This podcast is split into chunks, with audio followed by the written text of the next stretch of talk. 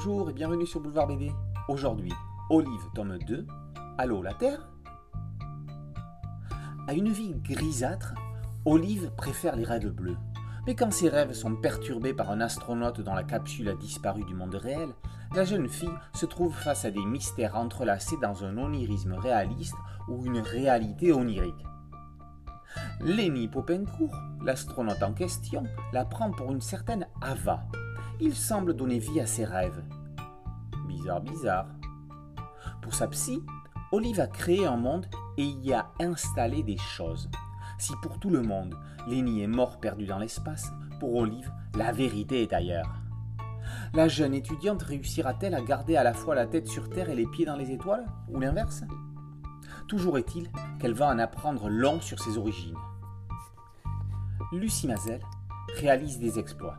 Elle navigue d'un sol lunaire réaliste à un monde de rêve symbolisé par les feuilles bleutées gravitant autour de la tête d'Olive, une capsule spatiale ou un canard de bain, tout est crédible quand on l'on croit en ses rêves. Dans une année troublée comme celle que nous vivons, Véro Caso nous offre une fantastique échappatoire. Ode à la rêverie et à la prise de conscience de soi, Olive chante la quête de Brel dans un nouveau monde. Atteindre l'inaccessible étoile. Décrocher la lune sur les ailes du grand oiseau d'Émilie Jolie transformé ici en canard de bain, n'est-ce pas merveilleux? Olive n'est pas une série forcément facile d'accès dans le sens où il faut réussir à pénétrer dans ce monde.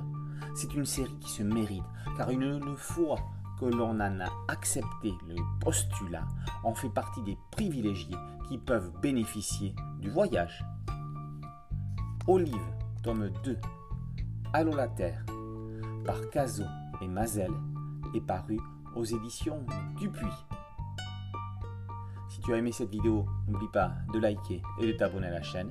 Et à très bientôt sur Boulevard BD. Ciao